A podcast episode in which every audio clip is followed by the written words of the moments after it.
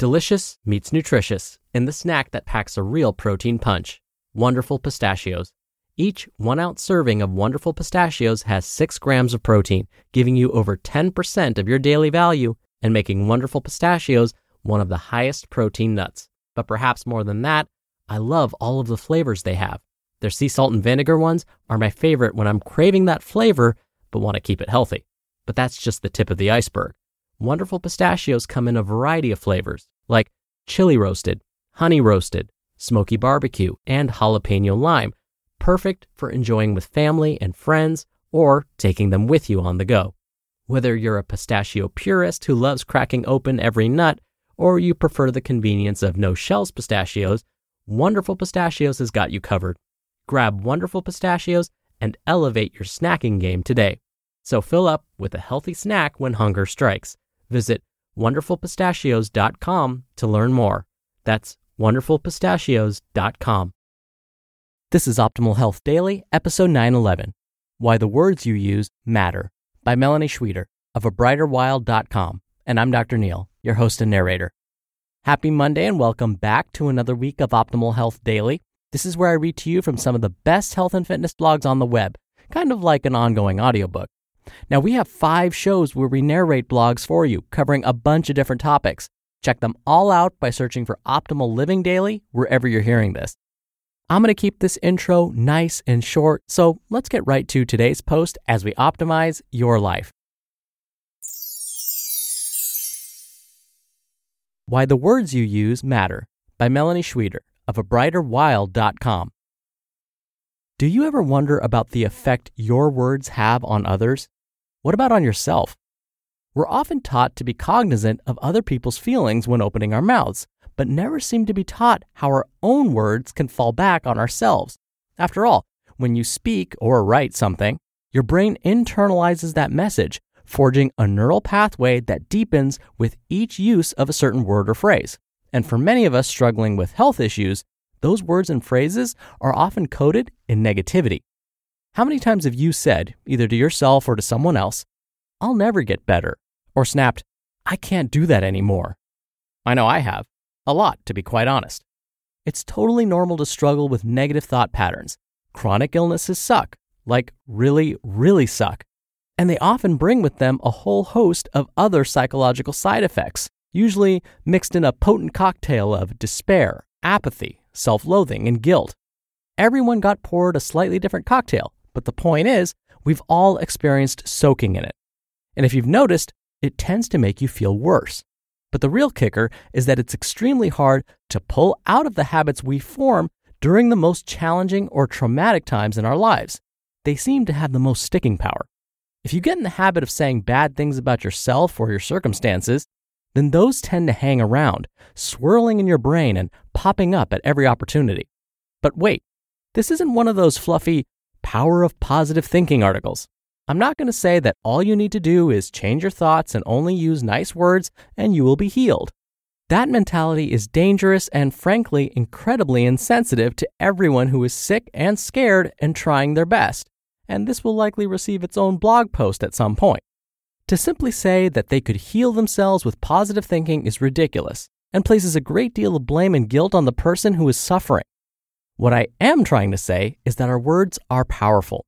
They frame our life experience and constitute our thoughts, which in turn drive our behaviors. So let's try out some examples, shall we, friends? I'll start with the one that has been the most difficult for me. I can't do that anymore. Wow, even just saying that makes my chest sink in a little bit. What a sad and discouraging thing to say, and with a hefty dose of bitterness, I might add.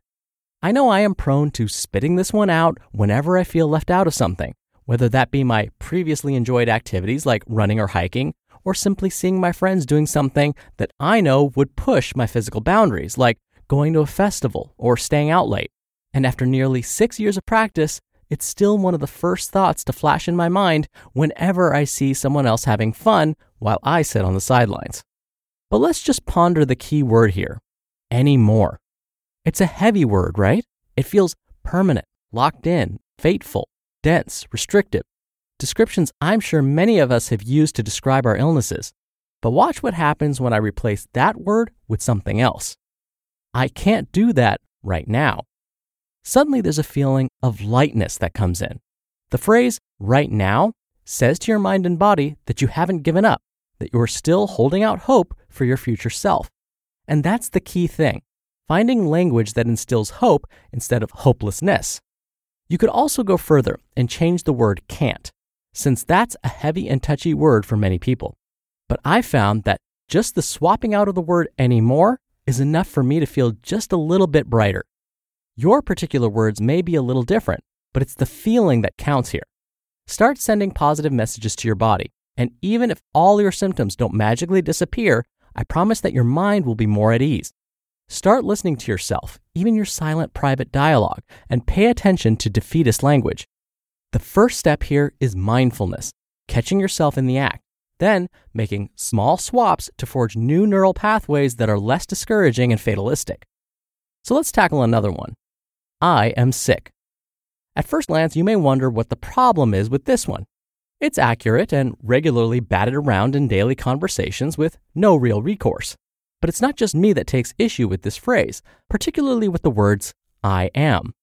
There are hundreds of people out there who talk about the importance of separating the self from the illness. I'm sure you've heard this before. You are not your illness. And while it sounds like something you'd see on a cheesy inspirational Pinterest board, it's actually very true and very wise. When you separate who you are from what you experience, it gives you a greater sense of freedom, like energetic wiggle room. It may come off as a bit esoteric to some, but it's less about those particular words and more about how you view yourself. At the point you start seeing yourself as the beautiful and infinite being that you are, everything you experience during your life takes on a different tone. While you may never physically utter this phrase to another person, it's helpful to have it framed in your mind. I have a chronic illness, or I'm experiencing some health issues, or I'm undergoing some health challenges. Now, notice I did not suggest adding a negative in there, like I am not sick. Some may try to do this, like we can somehow think ourselves out of our diseases. This is not some kind of fake it till you make it situation, and those kinds of mantras can do serious damage over time. They lead us to ignoring our body's cues, pushing ourselves too hard, and ultimately crashing into an even deeper state of depression and guilt. Don't lie to yourself or others. Just find a way to present your situation in a softer and more compassionate manner. There are many variations on the theme, as you can see from my three examples, but the important thing is to refrain from pairing the words I am with anything that is part of your life experience. These things do not describe who you are, they describe what you feel, what you see, and what you suffer. Your invitation for today I'd like you to grab a pen and piece of paper, provided it's safe to do so. Make two columns one that says I am, and one that says I have slash I feel. List several examples of each, really teasing out what things are inherent to your being and what things are products of your life. Seeing it on paper can sometimes clarify the separation between the two and help you find new words to describe yourself. And as always, remember to be kind. I sincerely hope this helps you. Starting today, listen to yourself and start identifying your own negative words or thoughts that you'd like to change. You just listened to the post titled, Why the Words You Use Matter by Melani Schweder of abrighterwild.com. When you're hiring, it feels amazing to finally close out a job search. But what if you could get rid of the search and just match? You can with Indeed. Indeed is your matching and hiring platform with over 350 million global monthly visitors and a matching engine that helps you find quality candidates fast. Ditch the busy work. Use Indeed for scheduling, screening, and messaging. 93% of employers agree Indeed delivers the highest quality matches compared to other job sites. One of the things I love about Indeed is that it filters out incompatible applicants. So when you're hiring, the process is much faster and you only have to consider applicants that are already likely to be a great fit. And listeners of this show will get a $75 sponsored job credit to get your jobs more visibility at indeed.com slash health. Just go to indeed.com slash health right now and support our show by saying you heard about Indeed on this podcast. Indeed.com slash health.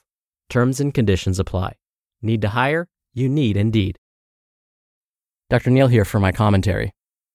I always like reading from Miss Schweder's post because, like her, I too have a chronic illness. And she's right, sometimes it can be really difficult to separate ourselves from that illness. And when the disease starts to flare up, it can lead to some of those adjectives she used, like despair and apathy and self loathing and guilt. And believe it or not, mind you, this was a while ago, I got caught up in this power of positive thinking stuff where I thought I could think myself out of my disease and that I would magically heal myself. Again, this was a while ago. This was well before I received my advanced degrees. Therefore, I wasn't really thinking like a scientist like I should have been. But here's what ended up happening I thought I could heal myself from my disease. And so I stopped my medications. Genius, right? Well, that went well for about three months. And then, boom, I experienced the worst flare up of my life. I had to be put on three, maybe four different medications just to get over that flare. And it took me, oh, I want to say at least five or six years to get back down to one medication again. I did some real damage to myself.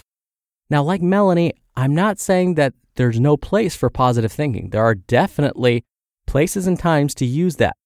But instead, I think about the power of this idea of wellness. What am I doing to improve myself so that, yes, I do have a chronic illness, but that doesn't define me? I'm doing all of these other things like taking my medication, first of all, exercising, watching what I eat, managing my stress. I'm doing all these things so that, yes, I have a chronic illness, but I'm still being my best self.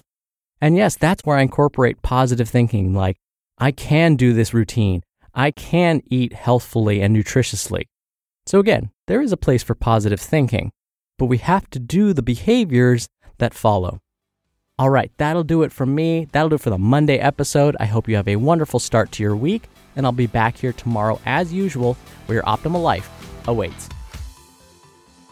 Hello, Life Optimizer. This is Justin Malik, creator and producer of this show and Optimal Living Daily, the brother podcast of this one. Literally, I'm Dr. Neal's brother. If you like the format of this show, you'll love Optimal Living Daily too, where I also read to you from blogs, but cover other topics like personal development, finance, and minimalism from bloggers like Derek Sivers, The Minimalists, Zen Habits, and many more. So for more amazing content read to you for free, come subscribe to Optimal Living Daily too, and together we'll optimize your life.